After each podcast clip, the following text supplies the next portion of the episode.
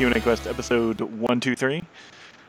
Uh, I'm your host, Mike Apps, aka Wheels, and with me as always. Uh, looking for directions to Sesame Street, Phantom Master, David Burney. And hopefully we'll get Gaijin on at some point during this. Uh, but we will endeavor on until that point, because we have many questions, and I would like to go to bed at some point tonight. It's, it's funny how you how you dreamed that. Does raise the question of uh, what what questions we're going to tackle first, since we have ones from the Discord that are older. Let's look at Discord first, since we got our own channel and promptly answered none of them. Yeah, that seems healthy. But I want to start with the newest to oldest. You you just you just really want to fight right now, don't you? Yeah. yeah. But we got a good one right right at the newest spot from Mistweaver, which is what percentage of your purchases are digital? Uh, for me, probably about 50-50. Wheels is probably a more interesting story. Yes, it's um, mostly physical, and then um, lots of digital purchases that involve being lazy and not wanting to switch cards and discs. Like that's the magical thing is that a lot of times Wheels will own the physical version and the digital version because yes. reasons. I don't. I don't. I don't feel like they're good ones, but they are reasons. Yeah, probably not. Uh, this is probably why it's a good thing that the 3DS you can't move digital purchases around. So I just have lots of carts and very few digital purchases. But on the Switch, you're a completely broken man, a husk of a human being. Yeah, yeah. I I've set up some rules for like games that I only buy digitally. If it's online only, I no longer buy any of those physically at all, unless it's some special edition, and some, a lot of times even not then because. How often is something point? that's online only not in a ludicrous special edition though? Um, I mean, I don't buy them all. I didn't buy the. Yeah, yeah. I've bought in a single Destiny collector's edition and was very unsatisfied with it. So that was the last time that happened. The original Destiny, Destiny Two. Uh, it was the first big expansion for Destiny One. Don't remember what that's called. Is Taken King one or? Yes, Taken King. Okay. Why do I remember that? I don't. It's your fault. I don't know. Yeah, it's very likely my fault. Uh, the other case is some. Says he feels very privileged financially, but he doesn't do that. yeah, I'm crazy. Um, Evidently.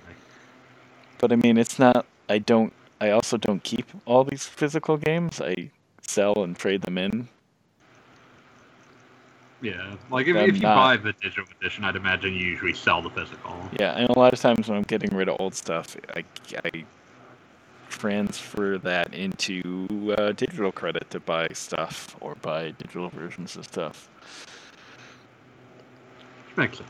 Because I mean, there's also the issue is being so into video games. I have lots of them, and sometimes it can They're be actually a physical problem. Yes.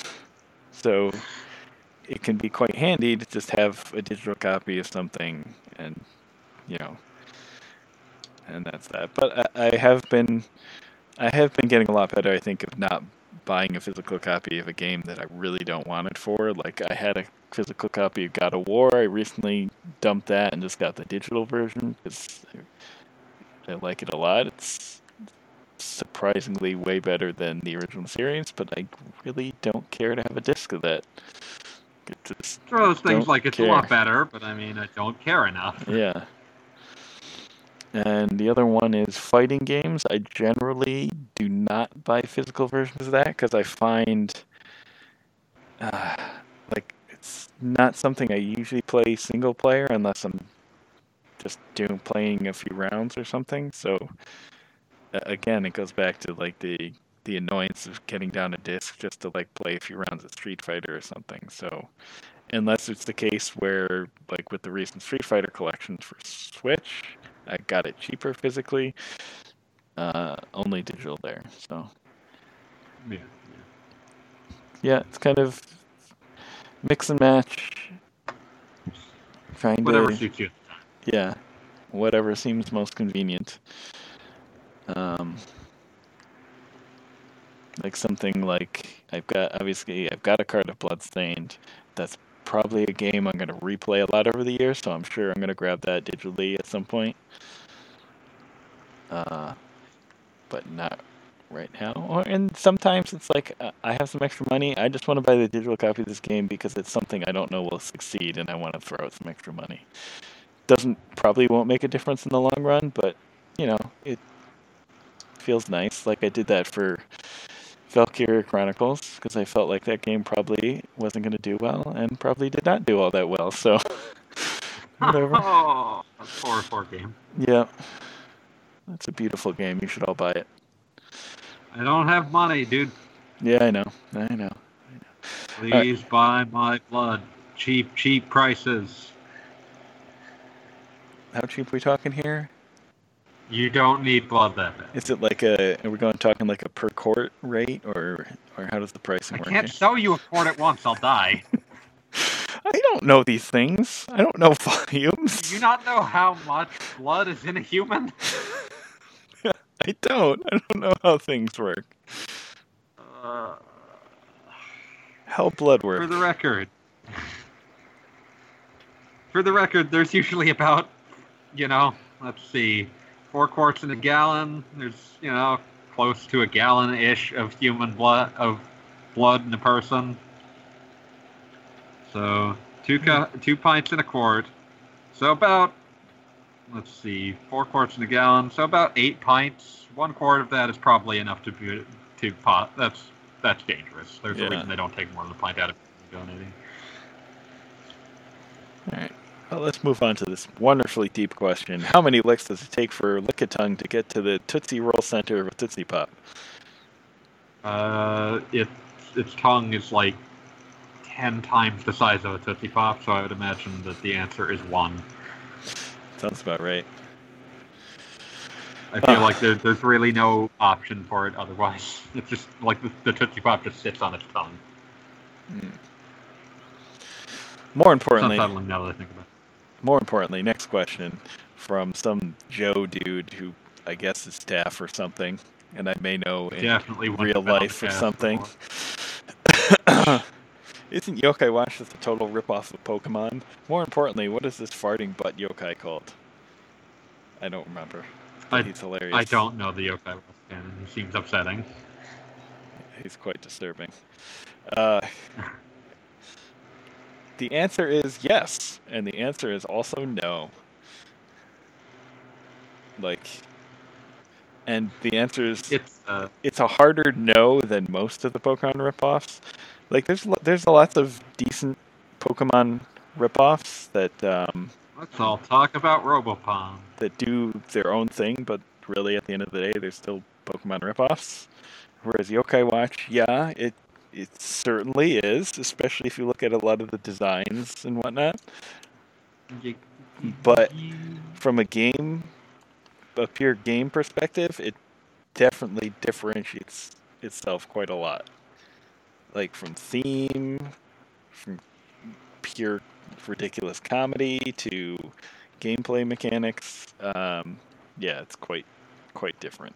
And uh, if you watched uh, the stream before the show, where it's playing Yokai Watch 4, that is a type of gameplay that Pokemon will never do in a non-spin-off. So Because people like Pokemon's gameplay. Yeah, Ooh. it's it's really its own thing, and it's grown into like more of its own thing as it's gone along, and been I'd say less like Pokemon, while still kind of maintaining that sort of catch and trade and whatever them kind of mentality. So, yeah, In but- conclusion, it's actually the logical successor to Devil Children. Sort of, yeah. but I mean, lots, lot, there's lots of great game series that are like, oh, that's just that started off as just a rip off of this, and it kind of evolved into something else. Like I'm sure just want to pull out the frickin' uh, Simpsons joke about uh, all all cartoon characters just being knockoffs Yeah. of old sitcom characters. I mean, look at something like go way back in the day, uh, Castlevania Two. Some people may have looked at that and then I guess called it a rip off of Metroid, maybe. I don't know. No, I don't think people were saying that at the time. Although in Japan, you might say, "Oh, this is weirdly a sequel to the MSX Castlevania that sucked real bad." but I mean, yeah, there's No. so maybe not that, but there's There's there is a There's- common school of thought that, for example, NES Ninja Gaiden is basically a knockoff of NES Castlevania. right. But as time went on, it's it obviously became its own thing. What, what do you think, Budai? Yu-Gi-Oh got really popular for a whole moment. What? what Uh, you, why? I think you, I think he's just talking about knockoffs. oh yes. Why are you distracting me with these? I, I get distracted by random Yu-Gi-Oh enough from Dave. Damn it. it's really fun to just send him like a very confusing card description, watch Yeah. it destroy his Yes, brain. you sent me one yesterday where it's like equipped monster gets zero attack or something. Zero attack. I didn't even know how to respond to that. I was wondering if you'd seen that one. I had. You didn't say anything. I It's like, oh, this is a card that literally does nothing. that was gonna be my question, but I I just like kept thinking about it because I'm like eh, that they couldn't have printed that card. Why would they print a card that does absolutely nothing? and I guess they did. Apparently, that uh, that card uh, combos off with other cards that have similar names, so that's fun. Yeah, jeez. As always. One day we'll play each other in that, just so that I can watch your brain melt down in real time as you watch how those decks actually function. Oh god. The only thing that will make me play card games is spite. Is Yu-Gi-Oh still popular? They still make it, so I mean, popular enough. That's the funny thing. Yeah, as far as I can tell, all the card text is completely incomprehensible. Like, I believe the longest card text is nearly 200 words. why? Why is every single card a wall of text? It's not even. Hey, it's- hey. It's, not written well either. It's just like if you special summon this monster in your Q zone while also uh, balancing a card on your head Sure. and eating a cupcake, goodness it does your Q this. zone. Yes.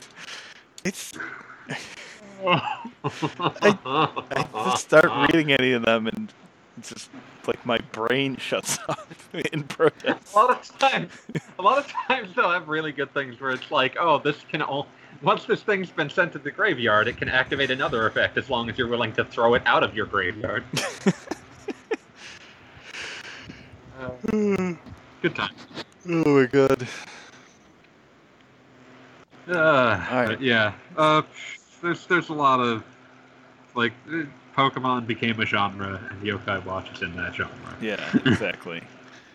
um, and I've really, I think, latched onto it because unlike things like, I hope, hope Platinum isn't listening. Unlike things like Dragon Quest Monsters, which is nice and fun, but too close to Pokemon and not as good.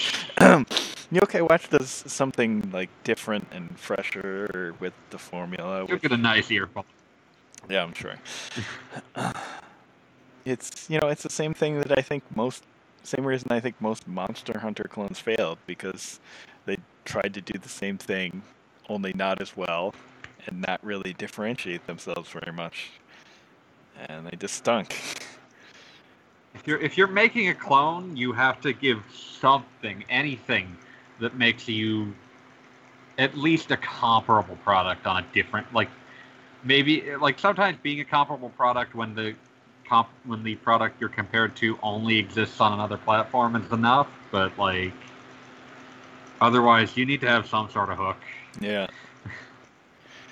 Uh, that's that's why Dauntless kind of bounced right off me. It was like, oh, this isn't this isn't very good. it's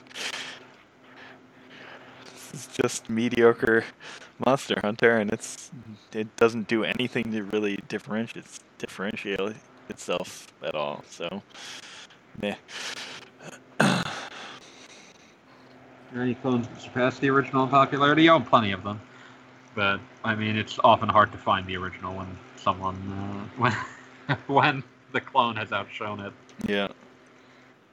I mean, we could even just talk about how like Fortnite came. Fortnite Battle Royale came about in response to uh, freaking Player Unknown's Battlegrounds, and definitely one of those has become much more popular than the other. Yep. Just to name a recent one. I mean, like the, it's Yeah. it's not that uncommon. But I mean, if you're gonna play one of those two, you should not, and you should play Apex Legends instead. 'cause that one's more interesting. That's true. True. Uh, Or play Realm Royale, where when somebody gets down, they turn into a chicken. is that how that works? Yep. Is that how humans work? Sure is. Well, I know what I'm doing next time that we meet. Uh, all right, let's move on to some other questions. We have questions from New Person Madness, uh, who says, "I felt compelled to come here to say that Iron Fist and Luke Cage are both great and go better together, and I had no idea I was listening to a podcast by crazy pe- people, which really seems like a mistake on my part. It is because we make that pretty clear right from the off. I think, because I mean, we, we made an entire episode about our love of Saga. So, yes, and also our first guest was Beat, and we talked about Sonic, so." Yeah, we, we made that. choices.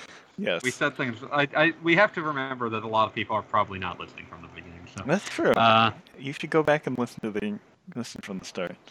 It's a, it's a journey. build up the deep lore. Uh, the, I mean, I mean, it's a case of like Iron Fist is a lot better with Luke Cage, but I like Luke Fa- Cage just fine by himself. Yeah. Uh, yeah. The fun. See, I liked Iron Fist the show, but the character Iron Fist was the worst part of the show. Okay, well, this this entire like Defenders universe is done, so let's not spend time on that. well, um, quote unquote done. I think they're. I think it's all gonna reappear on Disney Plus at some point. I'm sure that the shows will, but I think it's much more likely that those characters end up getting rebooted or recast. Uh, not so sure, but we shall see. But yeah, I mean, they're still there. They're still worth watching. If if you're gonna of watch them them, you it's you, you probably most people listening probably have Netflix. You know, it doesn't hurt to try them out. You know, but what if you really want to watch, Unless you're is- squeamish about violence or uh, certain subject matter in Jessica Jones as well. yeah, uh, but um, Daredevil is really the one you want to watch anyway. That first season of Daredevil really set people's uh, expectations perhaps higher than any of them were able to. Uh, Definitely, and um, definitely way too high. And it's, I think people were pretty hard on the other shows, but it's uh, way too hard, I think. But they were all pretty fun, especially Luke Cage was a lot of fun. I just like Luke Cage. I just want Luke Cage in more things. Yeah. Let's see. Well, there was there were actual questions here. Several. Yes. I should probably give some questions too. Here's some. Do you think horror is a genre antithetical to being done in RPGs, or has it just not really been done quite right yet?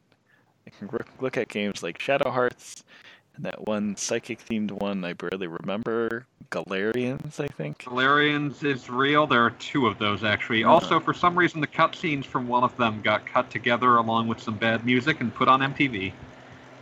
Interesting. Um, they seem pretty light on horror for the player, at least. Um, Uh, I mean, especially Shadow Hearts. Past one is uh, Goof Fest. Um, but I mean, like, certainly you can do horror themes, but like the traditional turn-based RPG is hard to scare someone with. yeah. Uh, certainly, like one of the the early one of the earliest examples of horror as a genre in games, or horror as a thematic element in games, certainly is an RPG. I mean, Sweet Home is NES RPG as hell and very very mean, uh, and that's kind of the problem. Uh, is that horror in games ro- walks a big tightrope where a game that's scary generally can't afford to kill the player. because once it kills the player, the player reloads and the game doesn't. The game's played its last card. It can't do anything worse to you than having killed you. and the problem when you play Sweet Home is that this game is too hard to be scary. Uh, speaking of, uh, what about the game Okage? Something I never played but know of it. Okage Shadow King. That's more like, think more Nightmare Before Christmas. Like it's joke horror. Like everyone in it is like obsessed with the aesthetic of horror, without actually being scary. Um, I'll talk about that a bit more when I'm finished answering this question because I have played Okage Shadow King.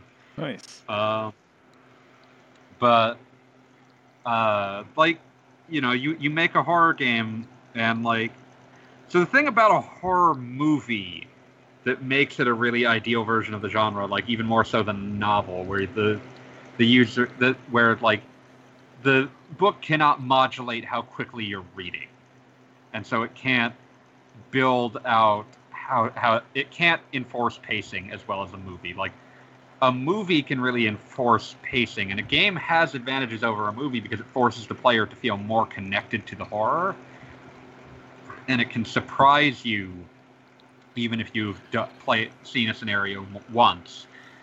But the problem is that again, horror comes from the dread that something bad is about to happen, and once something bad happens, I mean, it's already happened, and it can't put the genie back in the bottle. It has to build up to more dread. Right. And the more times you see something bad happening that's the same, the less that's going to scare you.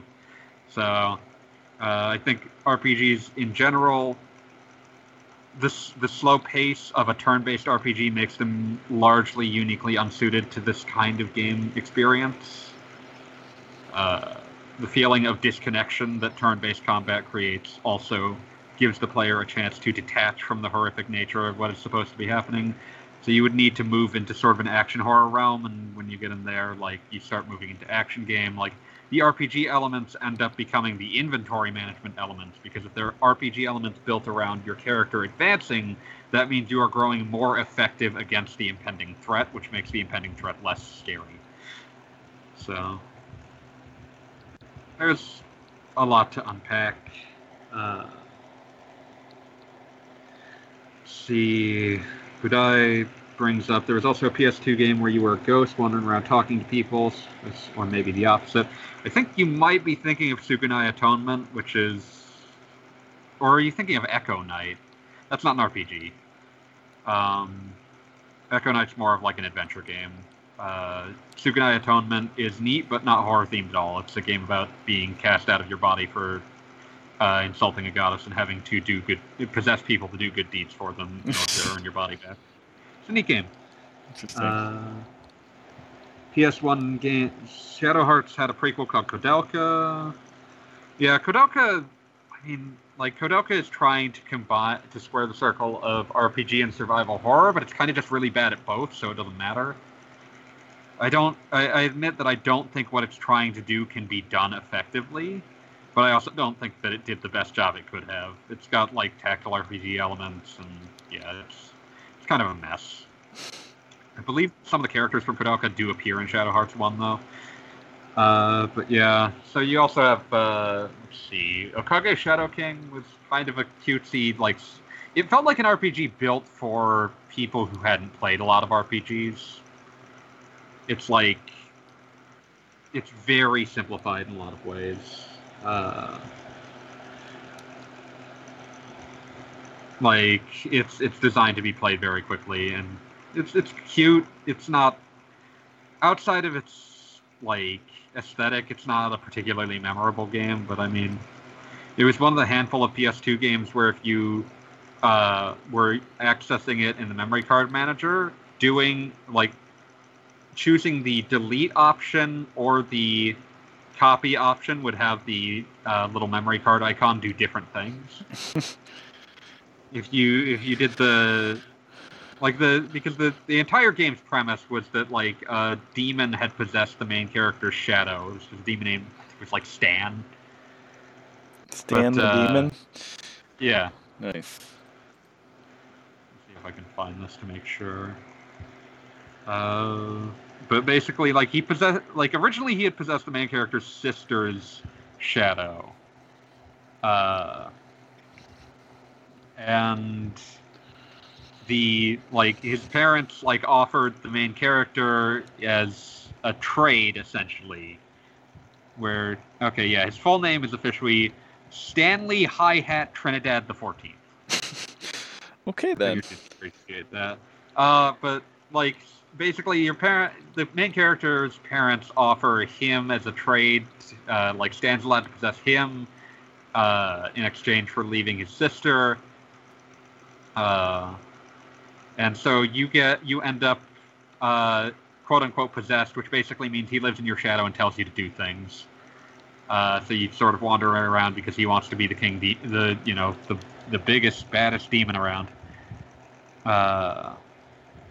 I believe they originally like get like they originally sell her to him on the basis that like he'll cure some sort of curse she has.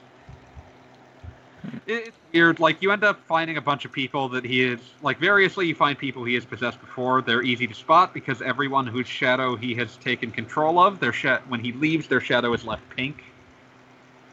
So, it's it's it's a weird, cutesy sort of game. It's it's amusing. It's not altogether that memorable, but it's kind of a. It was one of those things you played because it was like an August 2001 PS2 game, just before like actual games started coming out for it. Okay, October 2001. Still around the point where games were actually starting to come out for the dang thing. But, uh, it's fine enough. I believe it's available on PS4 for some reason, probably because Sony owns it lock, stock, and barrel.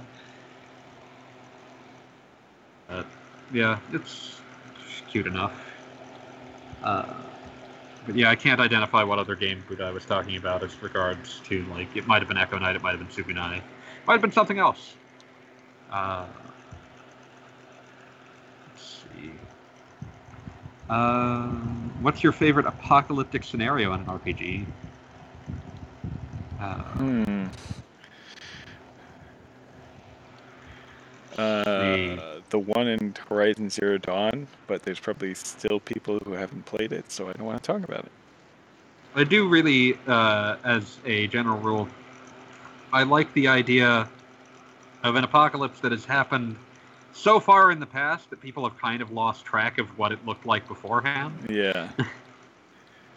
Like you kind of get that in Breath of the Wild as well. It's like, eh, I mean, Yeah. yeah, that happened. We're like the world got destroyed. People kept on. That's a good uh, aesthetic, I think. I agree. Although I really like like it in Horizon Zero Dawn because you get kind of you get that and you also get kind of a look, a really deep look at what exactly happened. So it's Mhm. like, yeah, everyone doesn't know what happened, but you also get to uncover You do. that you do. You get to see what happened, and it's quite interesting and different. And that game was freaking awesome. Ga- uh, Budai saying this question becomes an SMT versus Fallout if you take it at face value. Eh, kind of, but I mean, like, I don't think either of those has really explored the apocalypse in a fashion that's that interesting outside of, like, SMT 1, the apocalypse happens, like, halfway through.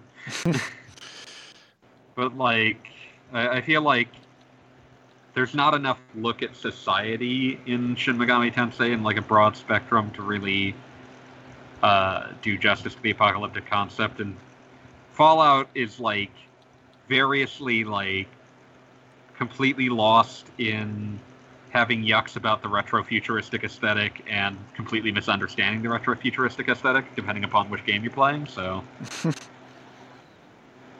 it's uh, I, I feel like they're both ideas with a lot more potential than has been explored. SMT, I would say, has explored it more, especially in some of the more recent games, but it's still uh, like they're not games as much about the.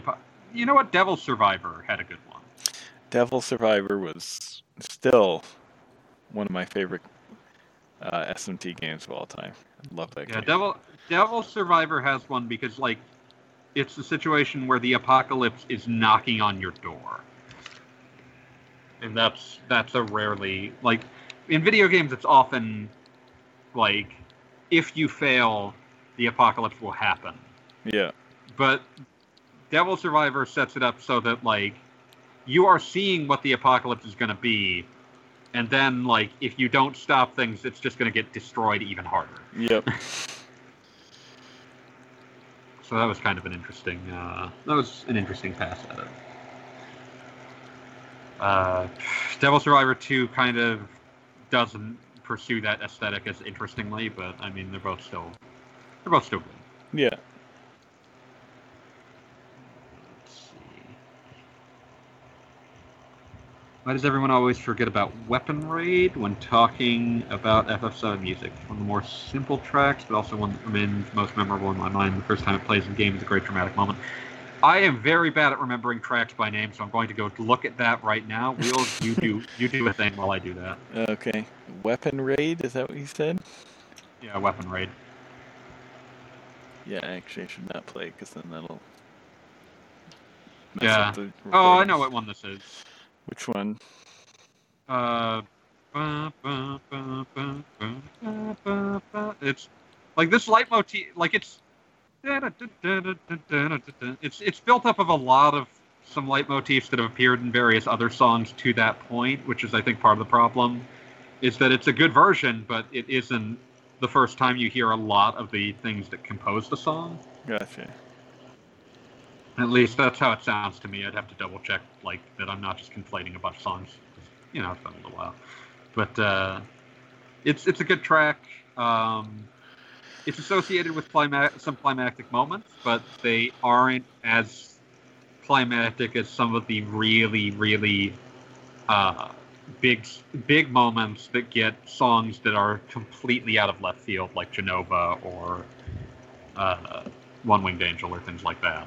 Hmm. So it's, it's one of those things where it just kind of gets lost in the shuffle. It's for important moments, but it's not for. It's far enough in that it doesn't uh, stand out as much, and it's not at the ending. Uh, so, but it's a good track. FF7 soundtrack is great. I'll probably give that track a more uh, thorough listen and see if I can uncover more thoughts about it as time goes by. All right. Uh, and one more from Madness.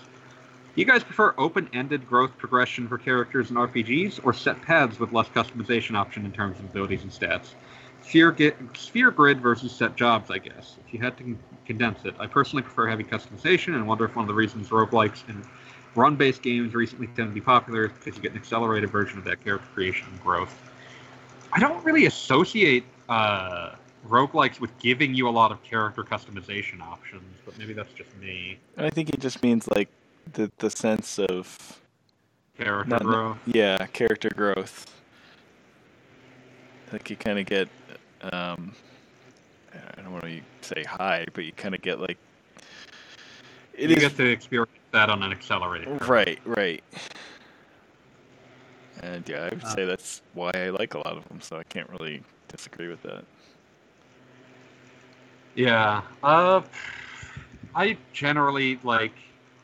I mean, I cut my teeth on games like FF7, which are super, super customization heavy. So that's generally where I'll go. But I mean, like, certainly I'm not immune to the charm of a well implemented, uh, like, system that is designed that is, you know, like each character has a job and they just do that. Yeah. I mean, like, and certainly I'm not a huge fan of customization that I don't think works that well. I'm going to cough and pretend not to say FF8, but say it very clearly. Final Fantasy. Um, but uh, yeah, like, or even like I, I'm not a huge fan of the Sphere Grid because it's trying to have its cake and eat it too. Like, yeah. like that is a game where it pretends to be customizable, but until you get to like post game, doing any sort of actual customization is just going to make the game impossible. like I I know this because it's what I did the first time. I like tried to break into other grids and what I found is that like no, the bosses are designed expecting you to have like a very specific loadout and like yeah. I know I know that like oh someone beat the game without ever using the sphere grid and like yeah but that required them to know everything about the game Right.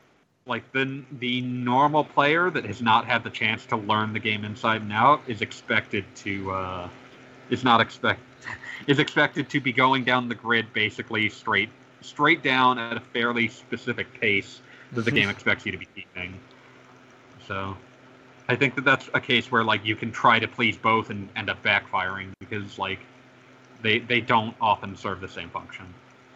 But like I, I really like being able to do stupid things to a game, uh, which is part of why like the FF12 Zodiac job system is better balanced. But I like being able to make my characters stupid.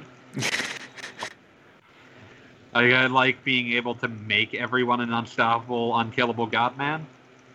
So, you know. Uh, does FF7 soundtrack have more in common with 4, 5, or 6, or 8, 9, and 10? It has more in common with 8, 9, and 10 because it's much longer. Mm. Um, like, the SNES games don't have as much time to. Uh, they don't have as much space to make the really strange experimental tracks that you might not like, but they sure are weird, like uh, Honeybee and. uh, boop, bop, boop, bop, boop, bop, boop, bop. Uh, it's it's a goofy, goofy, goofy soundtrack. I love it. Um, but yeah, um, I guess I guess I would just say like you really need to commit to what you're doing because I've basically never seen a game that splits the difference and it works. Uh, like,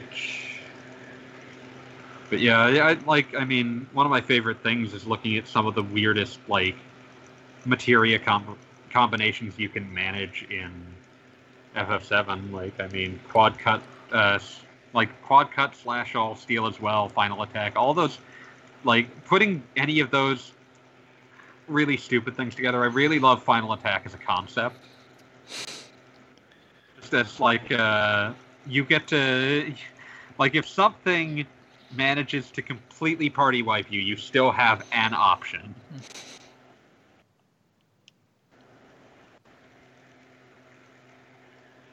It's it's a it's a neat thing. Uh, that, that's another thing that like steal as well is neat because it's kind of taking the concept of mug and allowing you to apply it to everything. it's like oh, you could mug, or you could do something much dumber.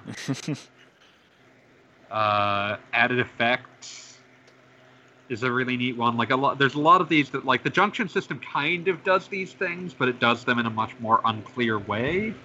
And because all of your stats are built on it, it, it hurts a lot more if you don't understand it. Whereas like materia, like you're you have a lot more. It, it also like the materia system doesn't discourage you from ever casting magic, which is a problem that the junction system has. Is it just to compare these open-ended ones? Say what? Uh, I was gonna say it, it discourages you, which makes it really bad because you use lots of summons, shake forever, and just. The, the problem is that the ideal way to use the junction system is to junction all of your stats to level stupid and then never fight anything, except bosses, which you'll kill instantly. Oh, here comes a new challenger. Yay! Hello. Were we just talking about Final Fantasy VIII? Yes. I was thinking if they ever remake that game, the first thing they're going to have to do is put in a logical limit to the number of spells you can junction to any given stat. So you have some reason to use the things beyond just boosting yourself. Like the the pro yeah, like there's really a major problem with like the the the ideal strategy in that game is to hoard as many spells as possible and just only ever use the attack command, and that's really really a boring way to play. Yeah. It's like max it out like 10 to 50 depending on the spell and everything Yeah. else you just use. Yeah, like that would be that would be wise, especially for like super high level spells that you're not going to get a lot of anyway. It's just like Mhm. max those out higher. But I mean, like they're they're doing a remaster. We're never going to get a remake of that game. Yeah.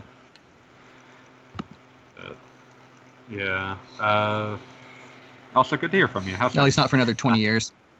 Yeah, yeah. It's going to be a while. By then, FF7 remake will be finished, and they can do that again. But uh, Eventually. yeah. And people will be uh, clamoring for an FF6 remake that we'll never get. Um, playing uh, ultimate mode or regular mode? I wasn't looking at you when you were in the movie. What's that? Are you playing in ultimate mode or regular mode? I wasn't looking at you in the menu. Um, uh, normal mode.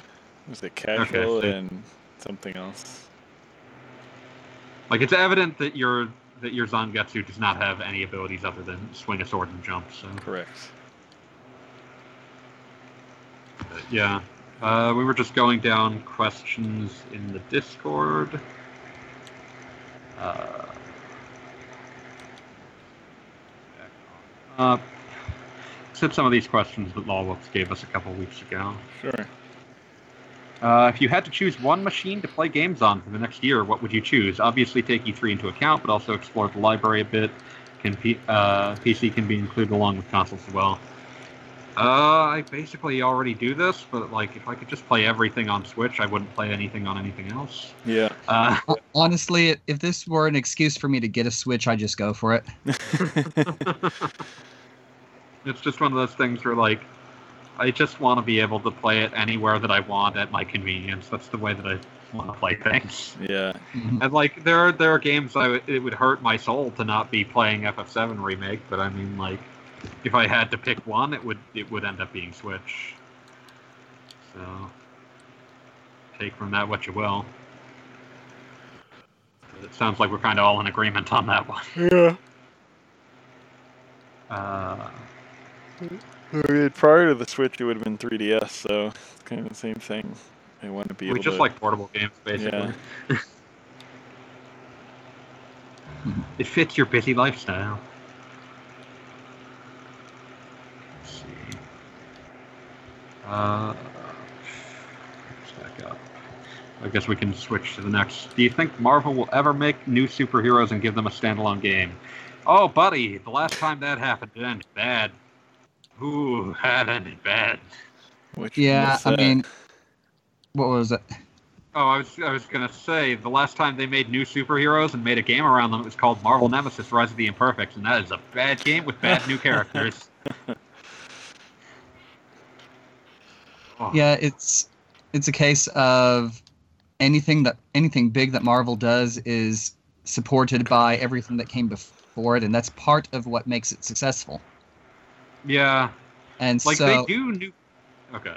yeah, so yeah, making up completely new characters for a new medium, you're abandoning a lot of what actually gives the Marvel universe its strength. yeah. and you're taking a massive risk on whether or not the writers that you hire for this thing actually know what they're doing. Whereas And even if- if you're using older characters, then even if the writers don't really know what they're doing, they still have stuff to fall back on. Mhm.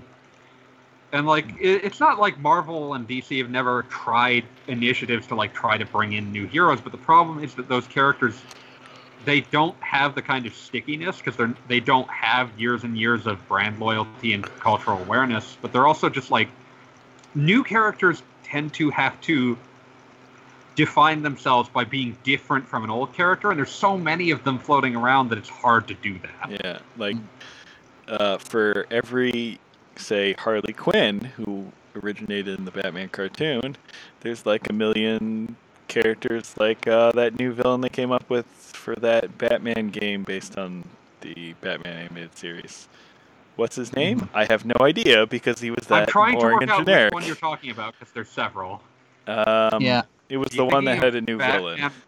Batman Rises Sin Tzu. Yes, the one. Yeah, I don't think anyone has thought of Sin Tzu since that game came out, Nope. and I don't think anyone was thinking about him much then. Nope. But uh, yeah, Yeah. like that because they're immediately they they feel like they tried to do the same thing like they they half did the same thing with Batman Arkham Knight where it's like oh we've got a new villain the Arkham Knight and then it's like uh, spoilers he turns out to be like an older character but like the point is that like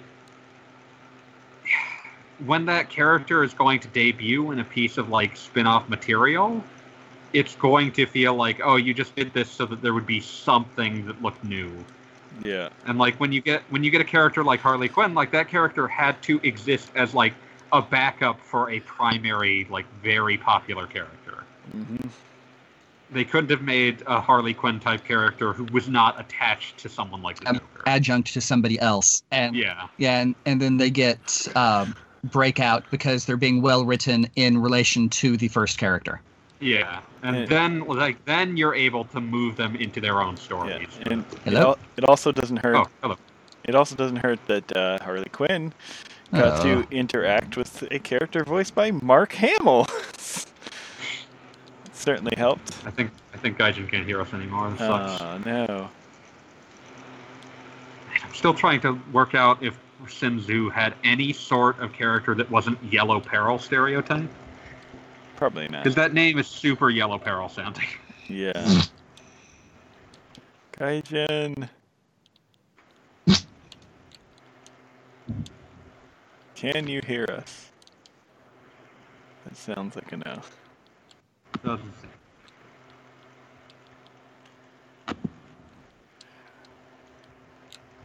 Ah, the wonders of technology.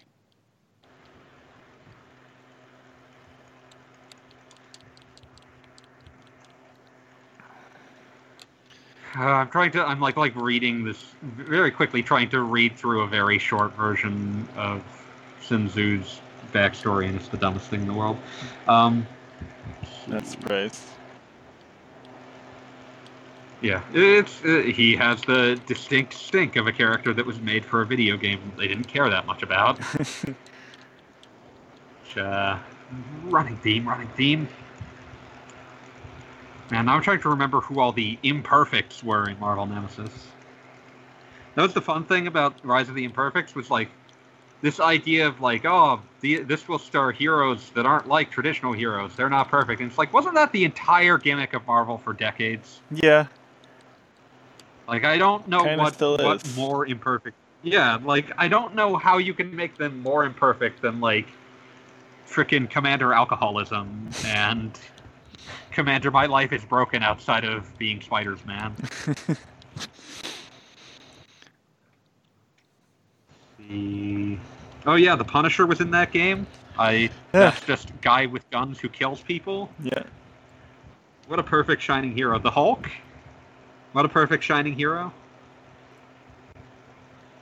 Yeah, like there's there's a lot of these words like that the concept for this just didn't like they couldn't think of a way to uh, a, a way to explore things that made sense, so they just did this. Also, Hmm. all of them have bad names like Fault Zone, Brigade, Jeez. Niles Van Roekel. Excuse me, what? Niles Van Roekel. No, that's a joke. That's gotta be a That's joke. a real name. And his powers are The what? Wink. The I don't know. None of the like even Marvel wikis don't bother with these jokers.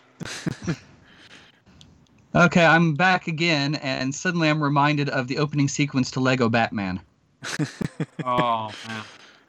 I have Probably- not seen that. Probably to be worth a honest. you, you haven't seen that No, Oh. I haven't. then then ju- just for the fun thing from the first few minutes of the movie, the Joker is bragging to a captive uh, um, airplane pilot about how he's hired or gotten together all these great all these villains, second-rate villains, to attack Gotham while he's doing his big heist. And he starts listing them off, and he goes into ridiculous detail on which ones he's got, all the way down to Condiment King. Oh man. And That's someone the- having a good time finding all the really lame Batman villains. Exactly. And so the, the the pilot just looks at him with a raised eyebrow and says, "You made some of those up." And Joker just has his best smile on. He leans in close, menacing, and says, "Google it." Like I'm thinking of like what characters they actually made up for things like the '60s Batman show, and their characters with names like Egghead, and like Egghead make Egghead would fit in with Condiment King. Those Oh, two they they listed just fine. Egghead too. Oh, yeah, they had course they Egghead. Did they have King Tut? Oh, I hope so. I don't think they did actually. Yeah, I don't Maybe think I, don't so. know. I, I need to watch that movie again. Uh, Condiment King and Egghead appear on screen at some point. Yes. They aren't just listed. Yeah. No, I mean he actually that's- shows them. He actually the movie actually shows them in very very fast cut frames um, as he's naming them off. Yeah. Someone had to someone had to work out what Lego Egghead looks like. Mm-hmm. The King, yeah, King Tut was also technically a '60s show original, but I feel like I feel like people like to remember Egghead more just because he was Vincent Price, Yeah. which I mean fair. Vincent Price just makes everything better. Yeah, so I mean, like, plus this the image of him that Wikipedia has of just him with the raised eyebrow holding an egg is absolutely just wonderful. God rest his soul. Let me just put this. Let me put this here in the chat so we can all admire Egghead. But yeah, uh, it's it's like I mean the the only like I feel like at this point the only place that you could make a new villain for a, a new hero or villain is to just make them make a movie for them and just pretend like they're part of the Marvel universe or whatever. and they're never going to do that because they've got like a million third stringers that they could put in. Yep. Yeah, and they can have so much fun even taking the third stringer and changing them in a way that effectively makes them a new villain, Yeah, or a I mean- new hero like like Vulture, Yep. or like for that uh, matter, oh man. or for that matter, whatever they're going to be doing with Mysterio, because so far all of the trailers have been playing Mysterio very straight in the way he's been presenting himself, and from what I've been seeing on forums, everyone's just going nuts trying to figure out what's the con because they're the basically meta guessing themselves out of Mm. into uh, crazy, trying to figure out what's going to happen. Yeah, I was thinking about one of my favorite swerves they ever did was Iron Man 3 and what they did with the Mandarin. Yes, that's probably one of the most what's the right word here divisive decisions they've made. I loved it. That was like so amusing to me, and they've like toyed with walking that back, and I'll be very sad if they ever actually do, just because it was really freaking funny. It was pretty Mhm. funny. But we'll see. I'm not sure what use they have for Iron Man villains at this point, anyway, and Mandarin doesn't really tangle with anyone else. We'll see. And Mandarin was a hard fit anyway. Yeah, pretty much. I mean, Uh, especially a lot with a lot of the Marvel stuff, you've got to pare back and alter just in order to make it fit with what you have and not have to explain 50 other topics first. Yeah, they've Like, had I've to be very careful about what order they introduce things in. I mean, I've I've read long and stupidly long rants about what they did with Da- Drax the Destroyer in Guardians of the Galaxy, and I'm like, but okay, you've just listed out about 30 to 40 years worth of backstory for this character, most of which does not make sense unless you already have Thanos involved and attacking the Earth multiple times. Yeah, and it's just like the the the thing that makes something like Guardians of the Galaxy successful is that it gets it like, oh, Drax is fun because of X. Mhm. There, I didn't have to explain everything about Drax. We can sit through a few movies and then slowly drizzle that out. Oh, I mean, most of it got retconned out of existence to begin with, considering Naturally. Drax originally started as it was a human who got killed by Thanos and got resurrected as a Thanos killing machine, and he's been like through four incarnations now. Yeah, this is what happens when like you you're still at least pretending to pay lip service to something that was written before your dad was born. Yeah. No, I mean, Drax and Thanos both came out of one comic writer's anger management class. Pretty much. I mean, literally, yes, he, they did. Huh. Yeah. And just like even from the start, his backstory is the kind of thing that you just look at and you go like, no, no. Really, dudes? Okay, we're in comic book land. So, him and Mantis. Mantis was also equally crazy. Lolwhoops also asks if uh, a Marvel video game universe is a concept that could work, and I mean, like, they kind of tried to do that briefly when the when the MCU first started. Sega had exclusive license to like make Marvel games, and they made a handful of them, and they're all terrible. But uh, uh, excuse me, the Thor one is fine, but like the other ones are bad, and and it's just one of those things like I don't think that they're willing to they they the reason that Marvel was able to make this wheels, I should point out, those always come out in the same order in the same places. Um, Mhm. yes, I'm also falling But, uh, asleep. So it's fine. But like the reason that the Marvel Cinematic Universe happened is that Marvel took a lot of very specific control and made all of those movies essentially in house. Like not precisely in house, but like they had to have like final say on script on all of them and they had to really take control of them and I don't think that they're willing to do that with video games, especially now that Disney Mhm. has them and Disney likes to keep video games at arm's length now. Mm-hmm. And like, I'm sure that they'll get. Am- don't you do this to me? Um, I'm sure they'll get ambitious and do it eventually. Uh, what I should say is, I'm sure they'll get ambitious and make an internal development studio again eventually.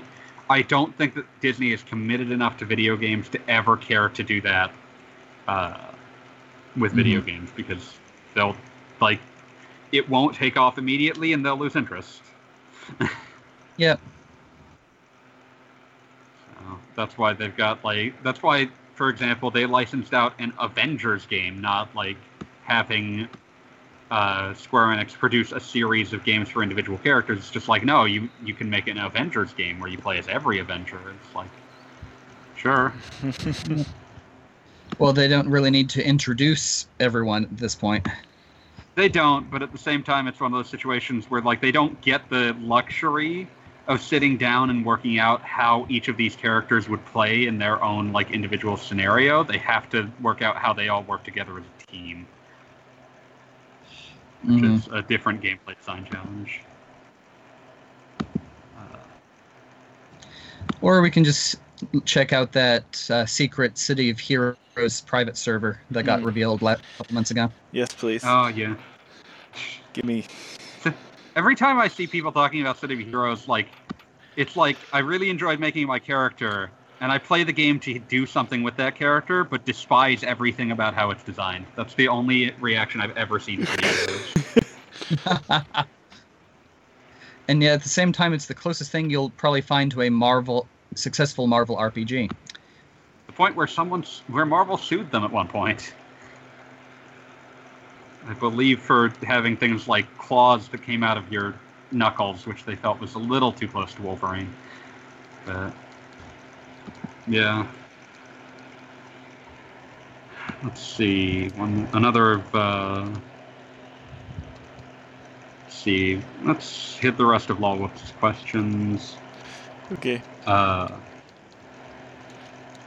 uh, Final Fantasy VII Episode 1 was shown and looks fantastic, but I'm curious how the second episode is going to fit in. Is it going to have the full open world? Will that crazy snake in the water you're supposed to run past uh, going to be even? Will that be even more menacing? Chocobos? Can we actually see them? Can we actually see chocobos mating? Maybe not that last one. That's an entire game, an entire DLC that must be purchased separately. Um, Uh. you can't handle the truth. Um, I, I'm thinking only two episodes because, I mean, assuming they're going to be expanding Midgar a ridiculous amount, but even then, that's maybe a quarter of the total game, Yeah. A quarter, a quarter to a third. So, like, episode two would have to be everything up to the Northern Crater and the big spoiler alert. Oh, you mean the City of the Ancients? You mean Northern No, I mean the, the the event of the big spoiler alert, the one that is such a big spoiler alert that the spoiler button on our old website forums was in the shape of it. Yes. Yeah, yeah. The Northern Crater is the very end of the game. Uh, Oh, uh, okay. So yeah, the City of Ancients. Yeah. yeah. Uh, but yeah, like I, I feel like the second episode is going to condense a lot more game into it. Even if I don't know that, I don't think we're going to get just two episodes. I think at the very least there will be three games. But it, I feel like the that after they leave Midgar, I feel like you're going to see a lot less. Uh, there, there's going to be less time spent just uh, expanding content because, like, a lot of that content is very interesting, but there's not a lot of room for expansion of it. Yeah. Uh, But even then, I I can still see at least two episodes made out of the post Midgar um, oh, content. definitely. Yeah, because you get uh, like it, it's also going to depend on like it's going to be hilarious seeing what mini games they keep, what ones they throw out, and what ones they make up anew. I would like to see them actually do something cool with the Fort Eagle minigame that actually looks decent. Fort Condor was a very oh, interesting Condor. tower defense real-time strategy concept that doesn't play well at all. And looks like a bunch of children's building blocks are trying to kill you. Yeah, I, I remember playing that the first time and not being able to parse at all what the hell was happening. Yeah. So I, I could see them actually. What's going to be great is that like Final Fantasy VII Episode Two will come out. Fort Condor will be a mini game, but it'll actually be a mini game where you actually play it on your phone and upload your results to your save file. I, I was about to say they'd probably be making it a spin off. Like as as a mobile game, it actually makes perfect sense. Mm-hmm. And it's not like they haven't made Final Fantasy sort of tower defensey mobile games in the past anyway. So it, it honestly wouldn't surprise me if that's what they do with Fort Condor. We're gonna it's gonna be really great when we get to things like the one-time use CPR minigame. Wouldn't be surprised if that gets cut. It's not that interesting, but it's hilarious that it happened in the first place. It's also completely unfailable, which makes it even more confusing. but it is it's interesting to see the choices that they're making with this game and how it's being expanded because like one of the things that Nomura mentioned in a recent interview was that there's going to be more dialogue choices, which is weird because Final Fantasy has basically thrown those out entirely by this point. And so it's weird to see to hear the art the claim that they'll actually be returning to the point where there's going to be more of them than there were in FF7. But, yeah, so like those, those probably won't be of consequence outside of maybe re- affecting a relationship value stat if that happens. Because FF7 had that too, remember? Mhm. For some reason. Did it actually show you that somewhere? No, that stat is never stated anywhere. The only way you can figure out what it is is by careful, careful uh, checking of uh, frickin' memory locations, or by just noting what it, what its effects actually do, which is to say, like how, like what, how, where does, what's the direction that Cloud and Tifa's discussion at the very end of the game goes? Who do you go to the? Who do you go on a date on the gold saucer with? Like those are basically the only points where the game makes it obvious who your uh, what your stats are. But Yeah, yeah, the they, good they old kept relationship stat stuff. Eh. they kept putting those in games for some reason. Like there's those are in there in a vestigial sense in FF10 for some reason, and they do even less in that game. Very strange. Very strange. Well, for 10, it may have just been something extra that they cut out, except that they couldn't be bothered to get rid of the extra code. Yeah, I mean, there's like three scenes it affects, and none of them are even scenes you would think about a second time if it weren't for the fact that you're discussing the scene with your friend, and they say that they went on they they went on the snowmobile with someone else. But Mhm. yeah, it's uh, it's weird. Like that that was a weird decision that they made. Uh, Yeah.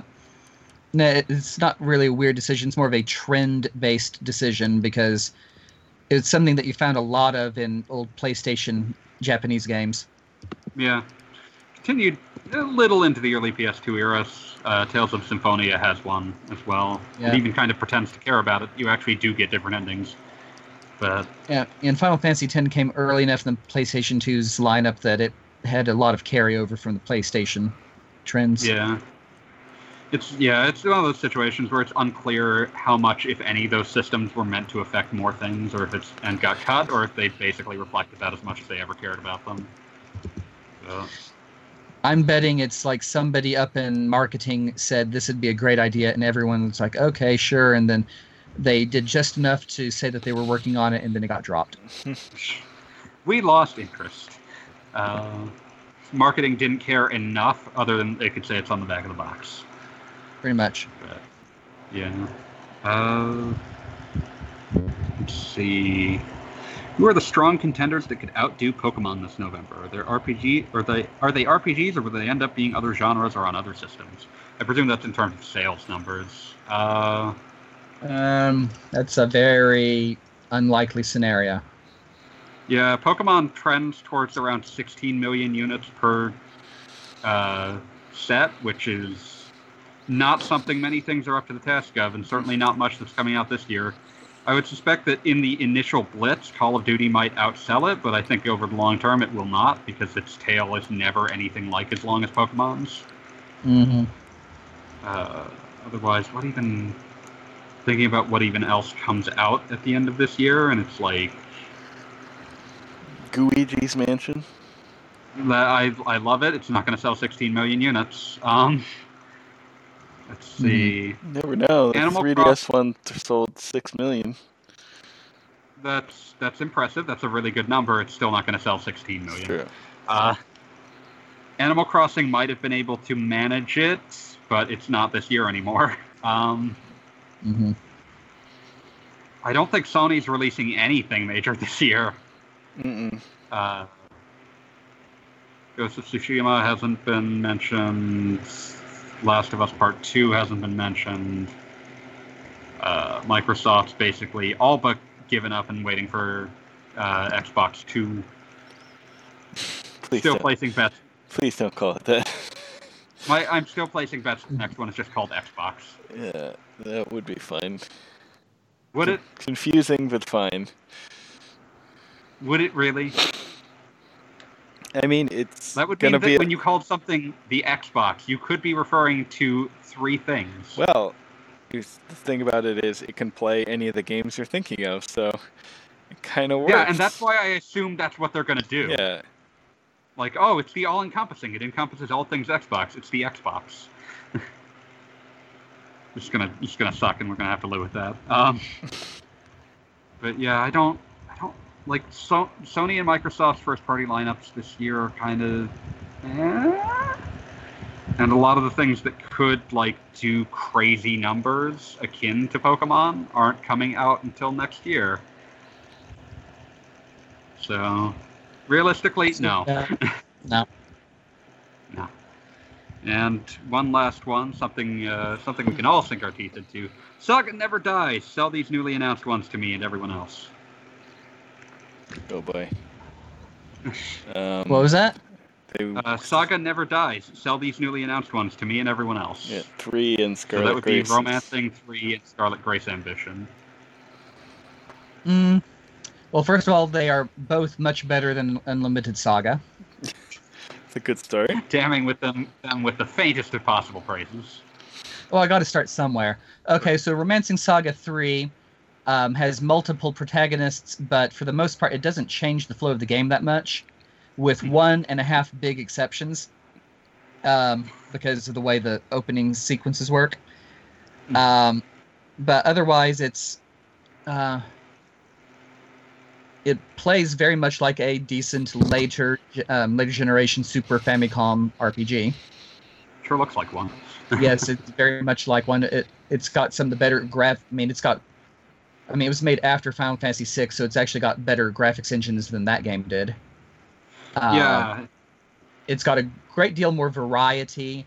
Um, it's got a, it's got a boss battle where you are riding a giant murder go kart trying to destroy another murder go kart that is on the rampage, um, because it kind of bootstrapped itself to intelligence and started attacking people.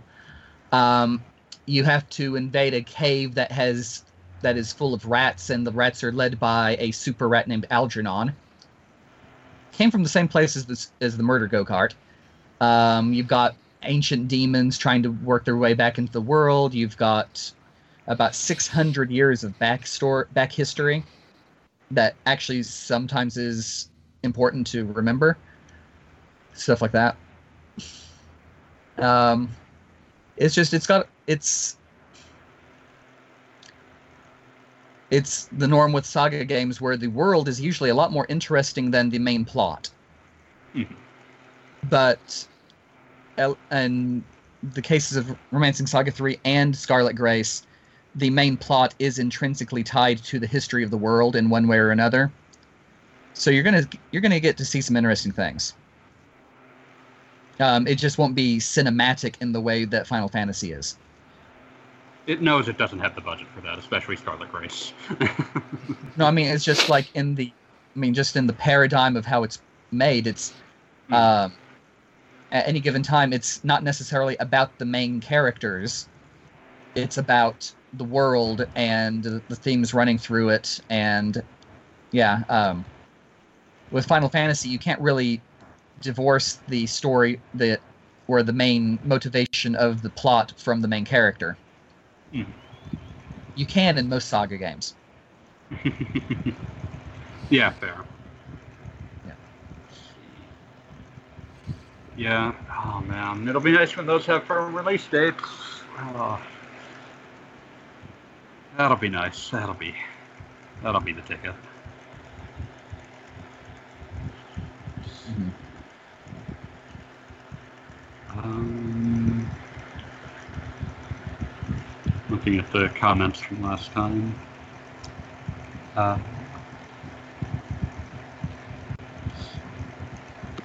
I really want to take this Grandia one, so I might. I might do that right now. Okay, go for it.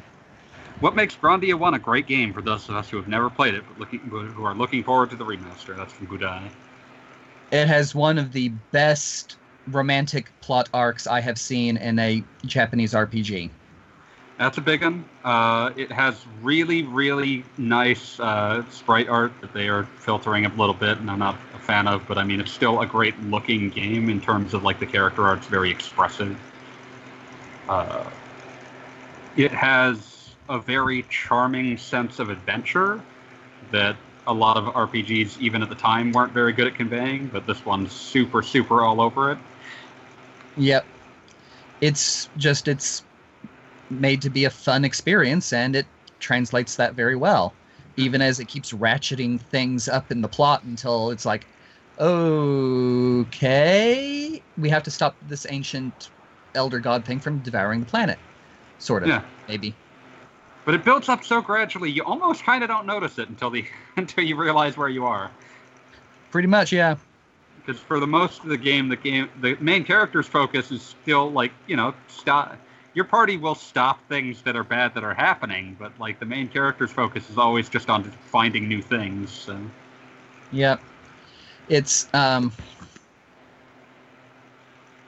it's a game with a lot of connective tissue between its major plot points and it it really has fun with the connective parts.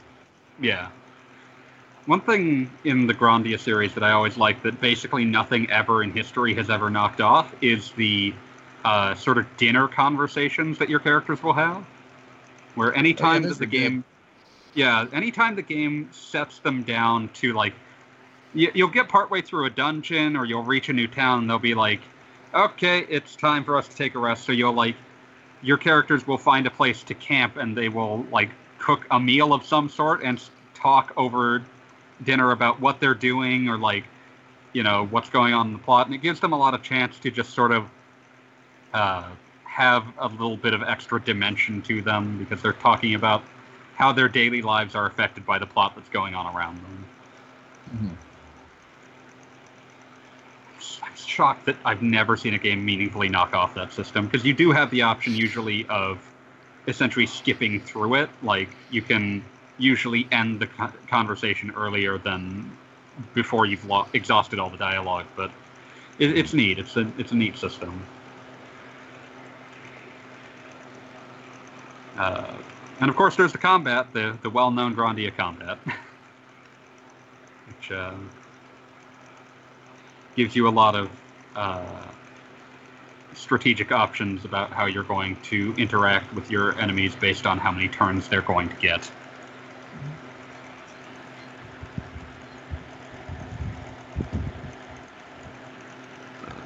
Uh, So, yeah, it was yeah, the, the battles were very very active in a way that actually worked instead of being too frantic or hard to control or wondering what the heck you're doing.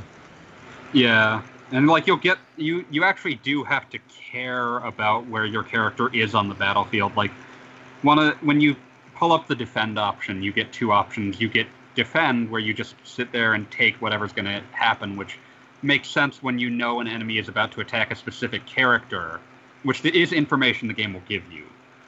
But you, you will also get dodge, which if the enemy is trying to attack a range of characters, you can actually you actually just have an option to move your character out of the area of effect so that it won't hit as many people, which is something that you really need to learn early in the game. There's a couple of choke point boss fights that are designed around making sure that you understand how that system works.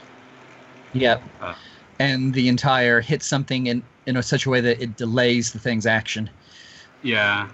or like forces it to reconsider its action entirely. Like there there are certain texts that like if you manage to cancel an enemy out of it hard enough, they might actually just change what they're going to do, and that can avoid really really dangerous attacks. Uh, It has like a really neat uh, the the the spell and weapon experience system feels fairly natural. It's like you always have enough information to know what you need to get them to get more skills or more magic, but it feels like you're you have plenty of options to do that naturally because each of the core spell trees does something useful enough that you'll probably be using it a lot. Uh, same with the weapon types, uh, since, for example, the main character gets three different core weapon types. He can use swords, he can use axes, he can use maces. He gets different benefits from leveling up each of those. They level up faster if you're fighting stronger enemies, but uh, and compared to how to stronger enemies compared to what your level is in that weapon. So it's easy to if one of them is particularly behind. But the game is also careful about making sure that his weapon uh, his weapon progression is staggered in such a way that he doesn't have reason to just use one thing the entire game. Yeah. So, and that's that's true of all of them, and they, it, ah, it's, it's just great. It's just a great game. and we'll get packaged in with Grandia 2, which is also an, an excellent game, if a less adventurous one, And then there's Uh, Grandia 3, which it's not being packaged with, and we don't have to talk about. which tried to catch lightning in a bottle and failed to understand where the lightning was coming from. Just sort of got burnt to a crisp. I was going to say somebody in somebody in the design committee just stuck their fingers in the light socket a few too many times. Mm-hmm. It's a tragic game. It has its heart in the right place, but its brain is gone. It's it's lost. But it's Hey, we can try a really- Grandia Parallel Trippers, which is tripping. Yeah, yeah, I would love to. I would love to sit down and actually try to read enough of Parallel Trippers to Mhm. understand what's going on with that. Uh, I'm also a big fan of the existence, if not the gameplay, of Grandia Digital Museum for the Sega Saturn, which is Mhm. just a game where you wander around as the characters from Grandia looking at concept art from Grandia. Not sure how that happened. But one and two are both like stone cold classics, and I would say that if you ever liked Lunar one and two, Grandia is basically Lunar three. Yeah. Like minus the world, it's everything that like it's that sense of like adventure for adventure's sake that uh, Lunar one has. It has kind of and it both Grandia one and especially Grandia two have an advancement of Lunar 2's Sega CD skill system, which is an interesting one that needed an evolution, which they thankfully gave it. Uh, yeah, like they, they were the logical follow ups to those games. They were the direct follow ups to those games. And let us never think about the fact that the last Grandia product that was made was an MMO that no human being has ever played. Uh, Grandia Online. It was online for in beta for like two years and then disappeared forever.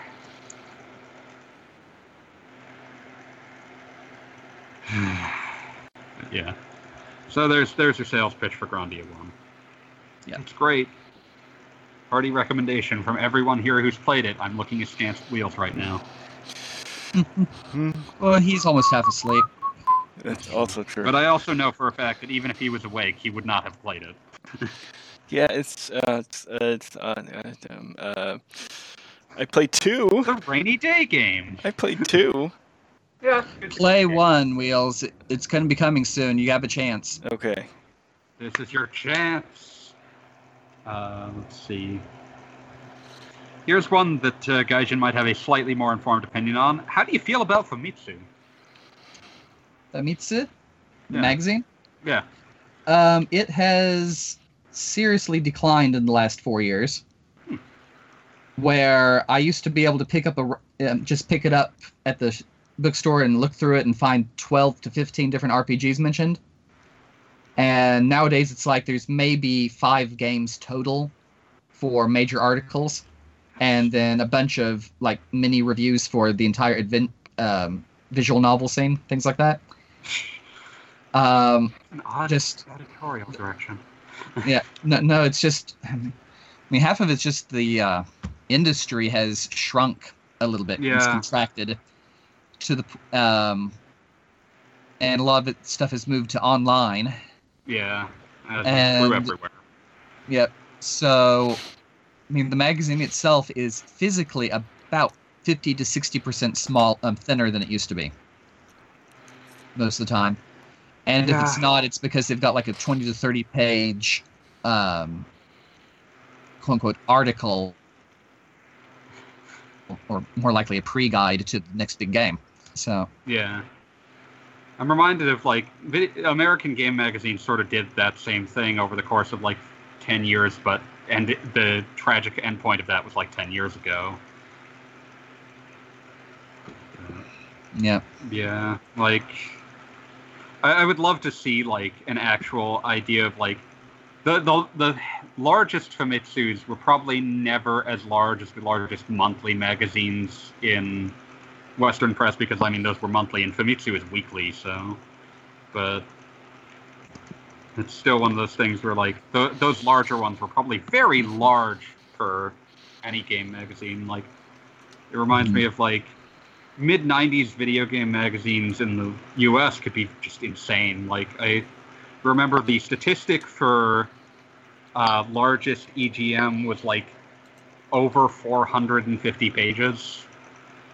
And like half of that, like a third of that's ads, but it's still like the kind of thing that like who would ever do that? Who would ever ever do that? For what purpose? yeah. But I mean, for a while there, I was collecting. I was pretty much collecting Famitsu magazines every week, and I never, I didn't throw them away for two years. Um, so I had a huge stack of these things, and it'd be things like I'd just be going through the little blurbs at the end and discover a game that I hadn't even realized was coming yet. That, that's how I found the third DS Atelier game was coming. Actually, it's like, wait a moment, it's it's only been like six months since the last one. We're, what are we doing here? Guess Uh, what, buddy? It's back. yeah but yeah so that those days are gone Yeah. they're long gone that's part of the reason why i'm not doing a regular japan column anymore for the website just because it's yeah It's not enough to cover anymore. Yes and what there is is usually coming to america at some point Yeah. Well, anyway dudes i have to go now and give a baby help give a baby bath That seems important. That's Yes, it okay. is. I, Okay. ha- I have to go and sleep. Yeah, Wheels is dying. So- Let's uh, let's see the uh, questions on the Discord or the comments section. We've got some comments section questions left. We'll do those next week, I promise. But as you can see, we are actually going to read the Discord now. Yeah. Uh, so, Okay. See you. Space Cowboy. see ya bye-bye Bye.